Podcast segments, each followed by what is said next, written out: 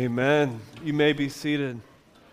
I trust that as we praise the Lord and then confess our sins and reminded that we are forgiven, the sins that we have committed, the sins that we will commit, separated from us as far as the east is from the west, and as we walk through the trials and the storms of life, that we can truly say and sing that it is indeed well with our soul. I hope that it is well with your soul this morning. Um, if you are a guest with us, I uh, would invite you to fill out the card that's found inside of your bulletin called the communication card and drop that in the offering box on your way out. I uh, would love to connect with you. Turn in your Bibles to First Corinthians chapter eight. First Corinthians chapter eight. If you're new to the Bible, you can find the book of First Corinthians in your table of contents. If you don't have a Bible, you can probably find an app on your phone. Speaking of which, can I make a little announcement and a little ask? Um, we want to buy Bibles. Uh, we, we are out. We used to have Bibles, and we give them away, and we're out of Bibles. But we don't have a budget for Bibles. So if you would like to give a specific offering uh, toward Bibles, uh, you could just Uh, either put it in an envelope and mark it, or on a check in the memo write Bibles, and that can directly go to purchasing Bibles uh, for use here on Sundays as well as giving out um, as we go. First Corinthians chapter eight. Let's follow along as I read. Now concerning food offered to idols, we know that all of us possess knowledge. This knowledge puffs up, but love builds up. If anyone imagines that he knows something, he does not yet know as he ought to know. But if anyone loves God, he is known by God. Therefore, as to the eating of food offered to idols, we know that an idol has no real existence and that there is no God but one. For although there may be so-called many gods in heaven or on earth, as indeed there are many, quote, gods and many lords, yet for us there is one God, the Father, from whom all things and through all things exist, and for whom all things exist. And one Lord Jesus Christ, through whom all things and through whom we exist. However, not all possess this knowledge, but some, through former association with idols, eat the food as if it's really offered to an idol. And their conscience, being weak, is then defiled. Food will not commend us to God. We're no worse off if we do not eat, no better off if we do. But take care that this right of yours does not somehow become a stumbling block to the weak. For if anyone sees you who have uh, knowledge eating in an idol's temple, will he not also be encouraged if his conscience is weak to eat food offered to idols? And so by your knowledge this weak person is destroyed, the brother for whom Christ died. Thus, sinning against your brothers and wounding their conscience when it is weak, you sin against Christ. Therefore, if food makes my brother stumble, I will never eat meat, lest I make my brother stumble. Let's pray and ask God to help us understand. Father, we do ask that you uh, uh, wake up our minds uh, so that we might understand what's being said here in First Corinthians eight, and wake up our hearts so that we might receive the conviction from the Holy Spirit and uh, and be brought into a new uh, a new understanding of uh, what it means to be faithful to Christ. God, at the end of the day, I ask that we see our Savior, Jesus Christ, that we see that he is one who gave up his life for us so that we might live. And it's in Jesus' name that we pray. And everybody said, amen. Now, I know what you were thinking as soon as I read verse one. Now, concerning food offered to idols, you thought to yourself, finally, something that speaks to my life. Like after all of these verses on singleness and on marriage and sex and divorce, and finally we get to something practical. Now I know that uh, at first glance, we might read First Corinthians chapter eight and think to ourselves, what in the world does this mean for us today? I doubt that uh, that many of you would read this, or even even as I was reading, and you think to yourself, man, I was just like hanging out at a temple earlier this week, eating meat that was offered to an idol next to a temple prostitute, and was having the same question. Or invited to a pagan friend's house where they were uh, serving a T-bone steak that had just been offered to an idol. These aren't the questions that we face today. And so at first glance, we might think, okay, let's just let's just skip this chapter and move on, or maybe let's go back to singleness and marriage and divorce and sex, and, because that's that's very practical. Now, I think as we dig into this chapter, uh, not only do I think, I know that there are some massive principles here that are to be applied to the Christian life. And I believe that if we were to just glance over this, we could either ignore it, or we could sort of quickly, uh, carelessly apply it in legalistic ways that aren't really helpful either. And so what I want to do is I want to take some time to look at the context of what was happening, and then I want to talk about some enormous principles that ought to guide each one of our lives. So first, let's talk about the context in which this was written. Corinth was a, a city of idols. Uh, to explain this, Baltimore, you could say, is a city that bleeds football, right? So in full disclosure, I'm not a huge Ravens fan.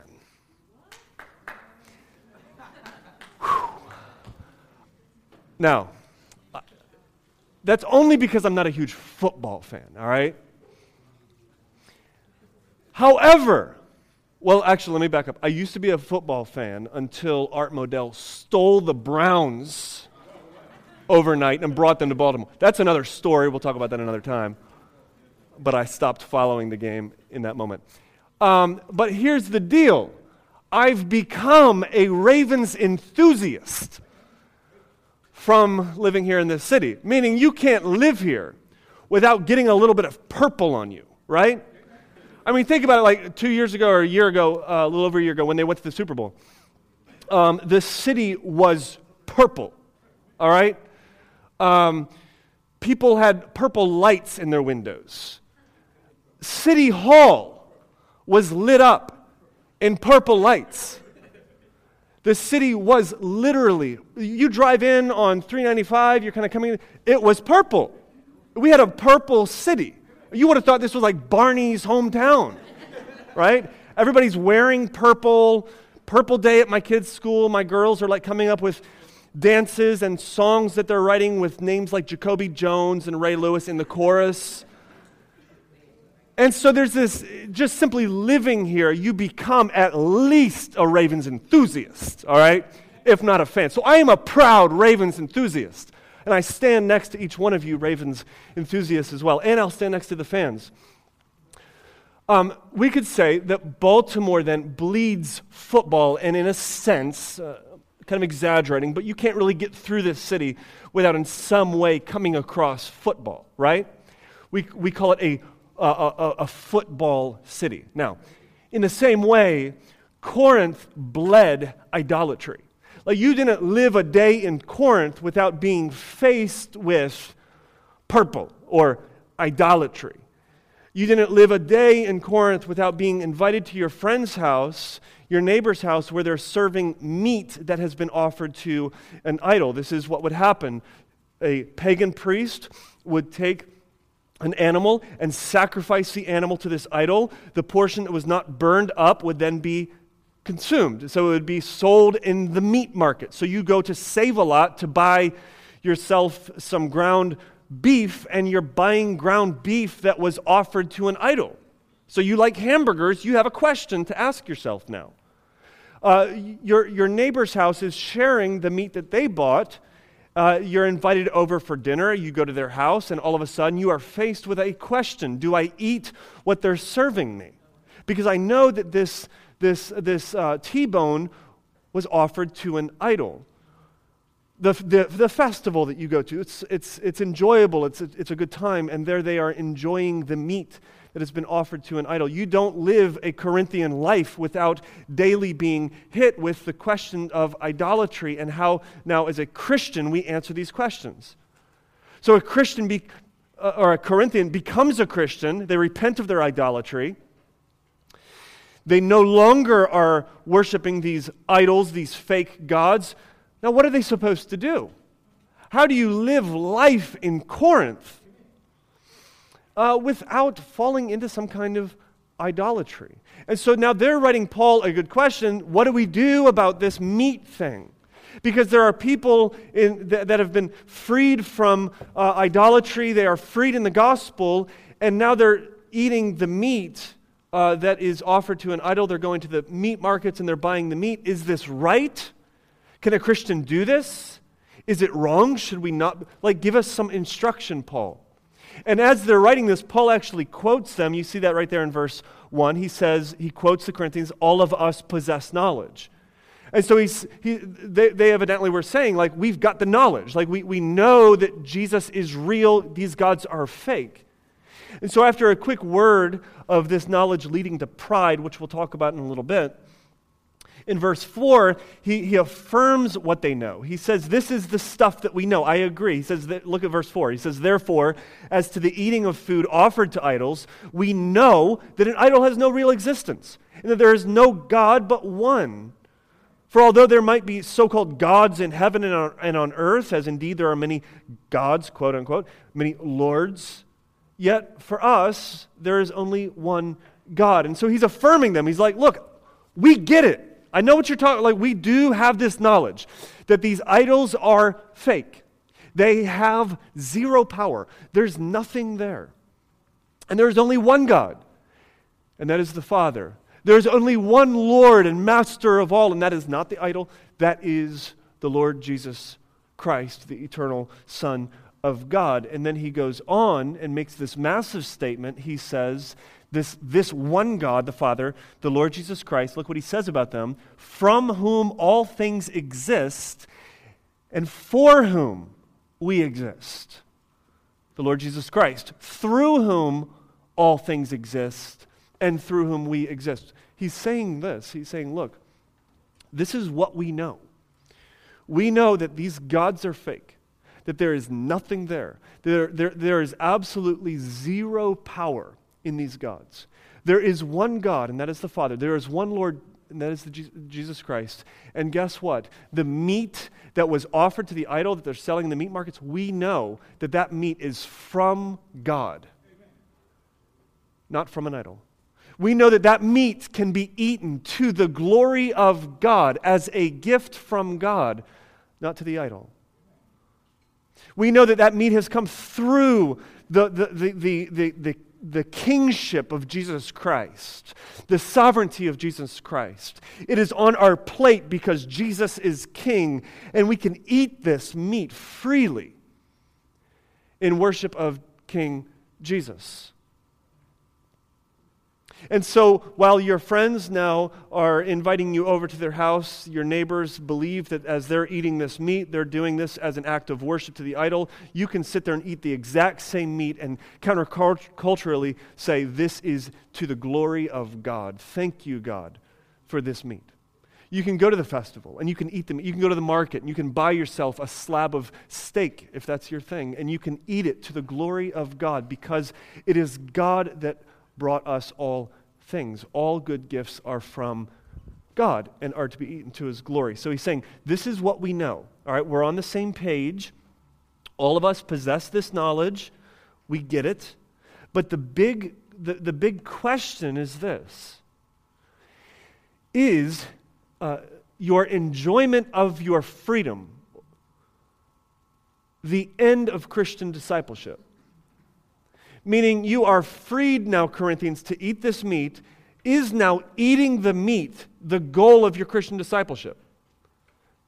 Is this, is this what God saved you for, so you could enjoy this steak to his glory? In America, we idolize not just our American idols. We idolize our rights themselves, don't we? We idolize our rights, whether we are fighting for our right to life or our right to affordable housing or our right to health care or our right to marriage or our right to bear arms or Maybe you're just fighting for your right to party. We are fighting for our rights, and we literally make idols out of our rights. This is my freedom, and because it's my freedom, I ought to be able to do it, and I should do it. Now, unfortunately, the church often follows the same kind of thinking. So in the church, then, we idolize our freedoms, meaning if I can, that means we should. Or or think of it this way, uh, God has freed me in a sense. I know that I can eat this meat to the glory of God, and so in order to show that I believe the gospel, then I should, I must eat this meat. If I don't eat the meat, then it's as if I don't believe the gospel. I don't believe that God has given all things for His uh, as, as good gifts. And so as Christians, we often idolize our own rights, and we say, you can you can challenge anything, you can talk about my sin issues, but don't tell me I can't do something. Don't take away something that is a, a, a freedom. Now, some things that we just, we don't have a right, we, we never have a right to sin. We never have a right to do anything that goes against the Scriptures. But there are many, many areas of our Christian lives that we have been, that we are free to, we have we have freedom to spend money at the mall, to, to eat a hamburger, to, uh, to to drink a glass of wine, whatever that might be. um, don't don't ever uh, get get too close t- to my rights. Is enjoying our freedoms the end of Christian discipleship, the goal of what it means to be a Christian? And so in this world then, today, of idolizing our our rights, this is a very important question to ask. So here's what's happening uh, in, in in the Corinthian church, and here's the goal that I want to I, I want to get to. This is this is where we're trying to go. Um, more than enjoying your freedoms and your rights, um, you as an individual Christian are responsible to help your brother or sister in Christ, another Christian, grow closer to Jesus. Amen. Now, this is a uh, like a countercultural, just mind-shifting thought. You are not just responsible for your own spiritual well-being, but you are responsible to help other Christians grow closer to Jesus. That's sort of the big principle that we're going to walk away with from here. All right, so in order to do that, look what was happening here in the church in Corinth. In verses seven and eight, Paul first uh, says that your rights are causing your brother to, to, to sin. Look at verses seven through ten. He says, however, not everybody possesses this knowledge. So, so you get it. Like, we're on the same page. Not everybody gets that. You see what I'm saying? Not everybody understands what we understand about this whole meat thing. But some, he says, through former association with idols, they eat the food as if it's really offered to the idol. And their conscience, being weak, is now defiled. Food will not commend us to God. We're no worse off if we eat, no better off if we do. Meaning, meaning it's food, meat, it's just meat. Like, I know the sirloin tastes good, but at the end of the day, Paul's saying, it's just meat. So you're no closer to Jesus if you eat the meat. And if you don't eat it, you're no closer to Jesus. It's a, it's it's it's uh, it's morally neutral. All right? But what's not more morally neutral is this. He says, take care that this right of yours does not somehow come, become a stumbling block to the weak. For if anybody sees you who have knowledge eating in an idol's temple, will he not be encouraged, if his conscience is weak, to eat the food that is offered to the idols? And remember, this is somebody who is now eating as to the idol. Do you see what he's getting at here? So this is an issue not of um, not of legalism, all right? So often we carelessly apply this as Christian legalists, all right? You're self-righteous about something. And, and and you find something to be distasteful. And you think somebody is lesser than because they are participating in this distasteful practice. And so you apply this and you say, hey, um, buddy, your distasteful practice offends me. I don't like watching you drink that glass of wine. I think that's, I think that's just gross. I think it's morally uh, destructive. And you're offending me, so you need to stop. And then this self-righteous Christian gets with their other self-righteous Christian friends, and while they're drinking their sparkling grape juice, I hope I'm not offending. Um, uh, secretly, in their in their mind, they they they uh, talk about and they they lift themselves up as morally superior to those weaker people who cannot abstain. Do you see what Paul's doing? Paul's actually saying it's the reverse. Paul's saying the one who um, the one who can't is the weaker brother. What he's saying is this. This isn't about self-righteous legalism. This isn't about holding uh, your, your, your own preferences over other people and saying, uh, you know, this, th- this is the way I see it, and so therefore. Paul is saying this. This is about idolatry. This is about falling away from Jesus. The, the, the, the example he's giving is a dude who used to be an idol worshiper. They are used to then eating meat Uh, as worship of this idol. So they go to these pagan festivals, and it's not just eating meat to the glory of God. They're invited to their neighbor's house, and they're not eating to the glory of God. They see you buying in the meat market, and this is what they think. They think, oh, so a Christian can worship God, the Father, and worship these idols as well. You're confusing them, he's saying. This is a person who's weak in their faith, and they are easily drawn back into idol worship.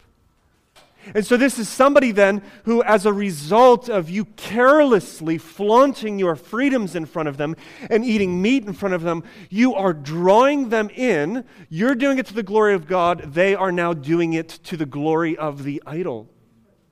And friends, you're drawing them away from Christ. Paul says that the problem right now that's happening in the Corinthian church is you are carelessly flaunting your freedoms. And there are those who are being sucked back into idol worship because they don't know. They don't understand. The second thing he's saying is this. He's saying that their sinning is your responsibility. Look at verse eleven. So by your knowledge, the weak person is destroyed, the brother for whom Christ died. Listen to the that tender sort of description of the weaker brother. This isn't some legalistic self-righteous. This is the weaker brother for whom Christ died. This is someone that Christ died for. The blood of Christ has been applied to this person's life. This means that at some time in, in, in, in time past, the Father set his affections on this individual, intimately loved this individual. The, the Son gave up his rights, brought, come, came into this world to die for this individual. His blood was poured out particularly for the sins of this individual. The Holy Spirit came and opened his eyes to, to, the, to the faith and, and brought him into the family of God. This is someone who God intimately loves. And here you are flaunting your rights. He's saying you are responsible for their sin. Sure, God is going to hold them accountable for their idolatry. He's also going to be to hold you accountable for your carelessness in stewarding this relationship. This is, this is strange for us today, because we think often of going to church in the same way that we think of going to the Y M C A. When I go to the Y M C A, I, I'm not responsible for the other people that work out there. Uh, frankly, they could drift off. Maybe the, somebody somebody that, that's there, they, they want to get bulked up, they want to get muscular, and they're lazy and they stop coming, and they end up looking like me, wasting away to nothing, all right? Um, and you're not responsible for that guy, all right? You got your own individual membership. Not so in the church. The church is like no other organization. Listen, everybody look around at one another really quick. Just look around at those sitting around you. All right, these are people that God has, uh, for, for whatever reason, placed near you today. All right? These are fellow church members that God has brought you into covenant with. What this means is God doesn't do things randomly. God doesn't place me in your life and you in my life randomly. This is what it means. It means that we are stewards of the relationship that God has given us. The question is this: are we stewarding these relationships well? And if we are leading one another, if we don't think of it with it in terms of this, this big principle that we are responsible, that this brother or sister grows in Jesus, and, and we don't steward that well, friends, we are responsible for leading them into sin. And then Paul uh, shows how it's even more severe than that. Look at the next verse. In verse twelve, he says, "Thus, sinning against your uh, uh, your your brothers and wounding their conscience when it is weak, you sin against whom? Christ." This is not a sin just against your brother. He says this is a sin against Christ. This is someone for whom Christ died. You have been stewarded this relationship. God has placed you in, or placed them in your life for a reason. And you are being careless with the purchases of God.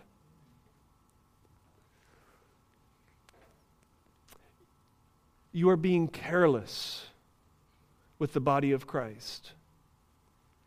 So he's saying, at the end of the day, this isn't just an issue with that person. It's not an issue with their lack of knowledge. This isn't a sin against them. You're actually sinning against Jesus Christ himself through leading this brother back into idolatry. Now, while eating meat offered to idols isn't really our issue today.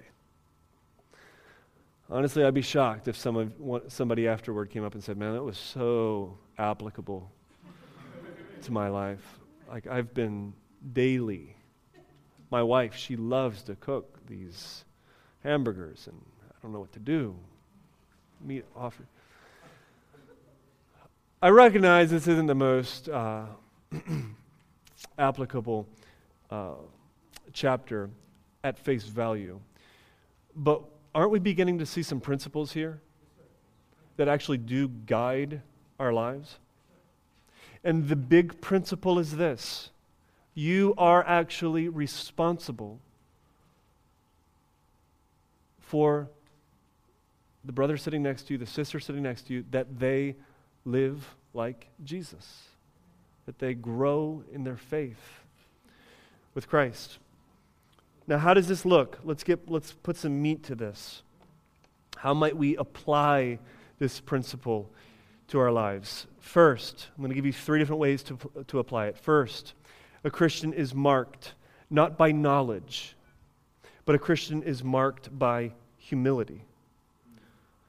Kirsty actually, uh, Kirsty Schraffenberger, she put on Facebook last night an, an article uh, that I was like, oh, wow, this is exactly what I'm preaching on. Um, it was about uh, arrogance and being puffed up. Uh, the author of the article said, "The practical application of your love is just as important as the theology behind it. Our faith is evidenced by how we treat others." Look back at verse one with me really quick. He says that there is a knowledge that puffs up. And this knowledge that you have is puffing you up, meaning it's leading you to pride. Knowledge without love is ignorance in the Christian life. Charles Spurgeon once, once said that Satan has a strategy for every Christian at every stage of their Christian life, meaning we never get beyond uh, the strategies and the wiles of the devil. So, for example, if you are somebody who is drawn to idolatry, Satan is going to tempt you with that meat so that you might eat that meat and be drawn back into idolatry. Or you're someone who's drawn toward sensuality, and, and Satan tempts you with, with, with flesh, and he tempts you with, with uh, intimacy that is, that is uh, far beyond God's uh, design for your life, and you're being drawn into a world of sensuality but maybe you're somebody who is knowledgeable. Maybe you're somebody that can eat the meat. You're somebody that has grown. You have a you have you have a very uh, a very complex and very big uh, understanding of of who God is. Do you believe that you're now beyond Satan's use? You're beyond Satan's attack? No, Satan will now begin to attack you with confidence. He'll begin to attack you with pride. What makes Christians different than the rest of the world? Is it the way we love? Well, not really, because my non unbelieving friends, they, they, they love their families. Is it our commitment, we, we, the fact that we come to the same gathering every week? No, because the unbelieving world is committed to various things. What makes us different? Is it our morals? Guys, I know some non-Christians that are definitely more moral than some of you guys are, right? What makes us different? And it's this, it's humility. You see, what the, the unbelieving world does not have is the acknowledgement that they deserve the wrath of God. I don't have one unbelieving friend who believes that they are a sinner that deserves hell, and if it were not for the grace of God. You see, this is the starting point of our knowledge. How can we then begin there, sinner deserving hell, grace of God, receiving the gospel. Not, not something I did, but something I heard and believed and received, and then be led to pride. And you know how this this, this works. You, uh, you, you learn something new, theologically, or maybe there was something you thought was a sin. You find out, oh, it's not a sin. I can I can partake. And uh, ten minutes later, you bump into a friend who believes the way you did eleven minutes ago. And you say, are you kidding me? You don't know this? I've known this for ten minutes. This is ridiculous. Pride, knowledge. It, it, there's, there, there's a knowledge that puffs up. So first, we are marked not by our knowledge, but Christians are marked by our humility. So we are to be humble. Second way to apply this principle is this. Your rights are never more important than the other Christian's faith. All right? Your rights, your freedoms in Christ are never more important to you than your brother or sister and their walk with Jesus. Look at verse thirteen. Paul says this. He concludes. He says, therefore, if food makes my brother stumble, I will never eat meat, lest I make my brother stumble. Now, I imagine Paul being someone that loves a filet mignon, right? Like somebody that really just like, um, you know, uh, what is it, Morton's Steakhouse. He's dropping serious quan at Morton's Steak. And uh, and then he he comes to this realization, wait a second, um, it's possible that eating with this brother will lead them back into idolatry. And Paul says this, I won't, I won't eat filet mignon again in my life if it means that my brother will remain and abide in Christ. You see, our rights, our freedoms in Christ, the things that we enjoy, are never more important than what God is doing in the life of our brother and sister. Do you see how Paul is like, again, elevating us from this horizontal and moving us to the vertical? He's saying, stop focusing on this world. Stop focusing on the meat that you're eating now, knowing that you're going to have a better meat later when Christ is serving it himself. And so your rights and your freedoms now are never more important than your fellow Christians' faith. A few ways that we can apply this. And let me say this before I apply this and give some examples. I almost hesitated. I still, I, I'm still not sure if I'm going to follow through with this. I hesitate giving you some examples because I don't want this to become legalistic, and this is so broad. Like there are probably examples that I won't even think of that you might be confronted with this afternoon. All right? But let me give you some examples. I'll, I'll, I'll give it to you. All right, shopping can be an idol for some, right? So you might say, Joel, we don't have idols today. This is well, we don't have idols explicitly. Like we don't, we're not going and bowing down to something. But we have idols in the sense that we find we make gods out of out of things, out of stuff, out of activities. We it, it, it lifts our mind out of our worries, and, and we've become attached to it for our hope in life. All right, some make an idol out of shopping. Now imagine your friend does or has. Um, let's let's say that for you, you can shop to the glory of God. You can go to the mall. Uh, you've saved your money, you've done well, you set aside, you've budgeted, you set aside, and you've got some money, and you can spend it truly, and you can spend it truly to the glory of God. And you can buy these things as God's provision for you. Every good gift comes from above. You get that. We know this, all right? Well, but your friend doesn't see it that way. For your friend, shopping has always been an idol. For your friend, shopping has been something that is a god. Like I shop not because every good gift comes from above, but I shop because I don't feel like I have any good gifts from above. And I shop because this is the only time I ever feel happy is when I'm buying something new to wear. Now, is it love for you to exercise your right that Saturday morning and call your friend and say, do you want to go shopping with me? When you know this and leading them back into their idolatry away from God. Jess and I had a roommate some time ago who, uh, for them, drinking alcohol was a way to cope with problems. To become intoxicated was a way to sort of get by with the mundane realities of, of life. And after some time, my wife led the way in this, and she, she said, We've, we we need to uh, uh, be an alcohol-free house for this season. And so while this person stayed with us, we became an alcohol-free house. Be- now, don't get me wrong. um, a good dark beer is a gift from God, but it is a right that, that that we must be willing to sacrifice if it's going to lead our brother back into idol- uh, idolatry, back into addiction. Uh, I'll give you some more examples. You might be able to go to the go to the club and dance, all right? It might be something you can do. So you're out there dancing to the glory of God, all right?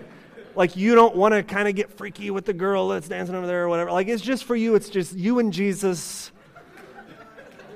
dancing to the glory glory of God. We might need to edit this sermon a little bit. Um, and uh, but you have a friend who's drawn toward hedonism. So your friend, with, for them, the club has always been something that just, it's an escape, and, and they like to get get in, uh, in, intoxicated. Uh, cocaine has been an issue as they've been in the club in the past to, to take the edge off. Um, they find themselves hooking up with people afterwards. They've, they've, that was sort of their life for years. Now, are you loving your brother or sister when you bring them to enjoy what you can do freely? And six months later, they are now living once again a life of hedonism, every weekend at the club, hanging out, getting wasted, hooking up. Paul says, you are responsible for your brother's sin. Lust is a problem for many. You might have a, a, a, a friend who's made it clear that lust has been such a battle for him, he can't take any form of nudity whatsoever. Now, you're somebody that enjoys going to the art museum. For you, you can look at a painting of some Victorian nudes, and it's it, it, you have a freedom there. It, it, it doesn't affect you. You can actually uh, uh, do so to the glory of God and seeing, you know, the great painting that this dude put together. Um, uh, Are you loving your friend if that Friday night you say, hey, I'm planning on going to the museum, and you carelessly bring him along with you? And he views these same picture uh, uh, paintings that you view, and it causes him to stumble and to fall back into an addiction uh, with lust. Or maybe you're someone who can smoke a cigar to the glory of God. And your friend, uh, let's say a, a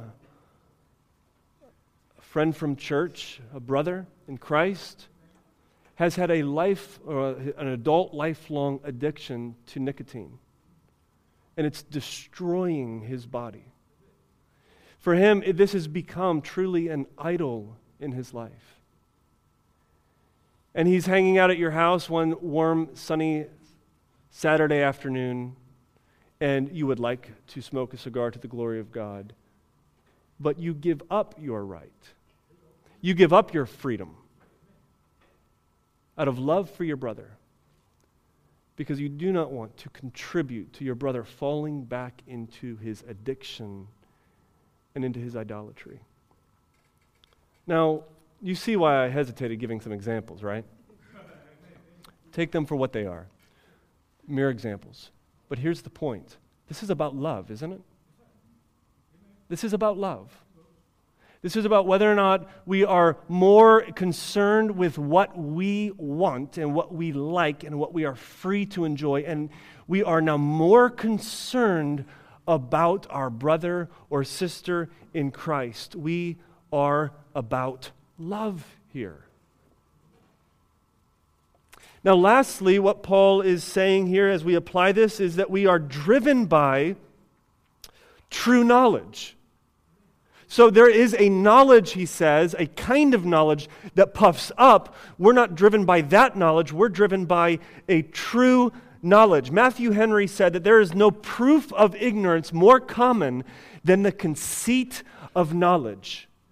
Now today it's very popular in evangelical Christian circles to say, to, to sort of pit knowledge and love against each other. To say, that guy, he has a lot of head knowledge, like he's got right doctrine, he's got it all together, but he has no heart knowledge. That's popular today. That's not what Paul is saying. Paul is actually saying, no, if, the, if, if love is not uh, uh, characterizing this man's life, it's not that he has too much knowledge. It's not because he went to seminary and got a degree. It's not because he studies a lot and reads a lot of books. It's because he actually has insufficient knowledge. His doctrine is actually bad. He doesn't have right knowledge. He doesn't have right thinking. Because what, what happens here and what Paul is saying is right knowledge always leads to right behavior. It always leads to love. Look what he says in verse two. He says, if anybody imagines that he knows something, by the way, it's just bad if you're imagining that you know something. We'll just leave that right there. If anybody imagines he knows something, he does not yet know as he ought to know, but if anybody loves God, he is known by God. The issue here is what our knowledge is, whether or not it's true knowledge. True knowledge is this. It's intimate knowledge of God and God's intimate knowledge of you. Not the kind of knowledge uh, that just simply spews facts, as, as maybe one husband would just spew facts about his wife and say that he knows. No, that's not the case. A husband and wife have knowledge. They have facts, yes, but they have intimate knowledge of one another. In the same way, knowledge of God is an intimacy. It's knowing God. It's knowing the heart of God. It's knowing who God loves. And it's being known by God. Now, this means that doctrine is extremely important because we have to know the biblical God, not just the God of our imagination. There's nothing more detrimental to the, to the Christian faith than to be in like a small group and you're, you're, study, or, uh, you're talking and you do this and you're like, now let's talk about who God is. And you go around, I, I imagine God to be dot, dot, dot. I think God is like, you know when I think of God? I think God. No. Doctrine is important. Knowing the biblical God. And it leads us to right living. Because the biblical God is the creator God who was eternally righteous, who gave the law to show us that we needed a Savior. the biblical God at some time past determined to save you. And he sent his Son into this world, who is the divine Son, through whom all things exist. And this Son, though he uh, was with God, he was equal with God, he was sitting at the right hand of God, saw it not robbery to be equal with God, made himself nothing, took on the form of a servant, and being now found in the likeness of a man, went to his death. The death on a cross. Uh, the wrath of God that was rolling in for your sin, the sin of your heart that only you know about. That wrath was hit by the cross of Jesus Christ. And God, in his mercy and in his love, placed his judgment for you onto the cross. And Christ absorbed every bit of that so that you might live. Don't you see what the biblical God has done? Don't you see who the biblical God is? The biblical God is a Christ who gave up his rights, who gave up all of his rights so that you might live. He gave up all of his rights so that you may be drawn into the family, so that you might be gently brought home to glory. Amen. This is the Christ who then said, the greatest commandment is that you love God, and the second is like it, that you what? That you love your neighbor as yourself. And that same Christ said, you know what, it would be better for you to be drowned by an anchor in the inner harbor than to allow one of these little weak ones to stumble in their faith. A tale of two Christians. One guy becomes a Christian, receives the gospel, understands the grace of Jesus Christ, is brought to, to uh, uh, a knowledge of who God is. Then he begins to understand the freedoms that he has in Christ. And for him, his life now becomes about enjoying his freedoms in Christ. Ten minutes later, he's, he's uh, arrogantly making somebody feel stupid for not believing what he learned ten minutes before. His, he, he becomes puffed up. He's a puffy Christian. Prideful. Arrogant. And he destroys those around him. Another Christian, she too understands the grace of Christ in Jesus Christ, taking the wrath of God, forgiving her of her sins. She becomes a Christian. And now, driven by that same kind of love, she now begins to lay down her rights, lay down her freedoms so that others might grow in their faith and become closer to Jesus. How does she do this? One, she does this just simply through showing up to church. I mean, you can't know your brothers and sisters unless you are together, unless we see one another. Two, humility. She says, you know what? There, there is nothing in my doctrine that would give me an opportunity to boast in my salvation. And she is marked by humility and love. Third, she sacrifices any right every time she feels that it might destroy her brother or sister who is weaker. And lastly, she is driven by love for Christ. She knows God intimately. She knows that God knows her intimately, and this leads her to love those whom God loves. And there is no greater love than the love of a man who lays down his life for his brother. There is no greater love than the love that Christ has for you. The friend that sticks closer than a brother.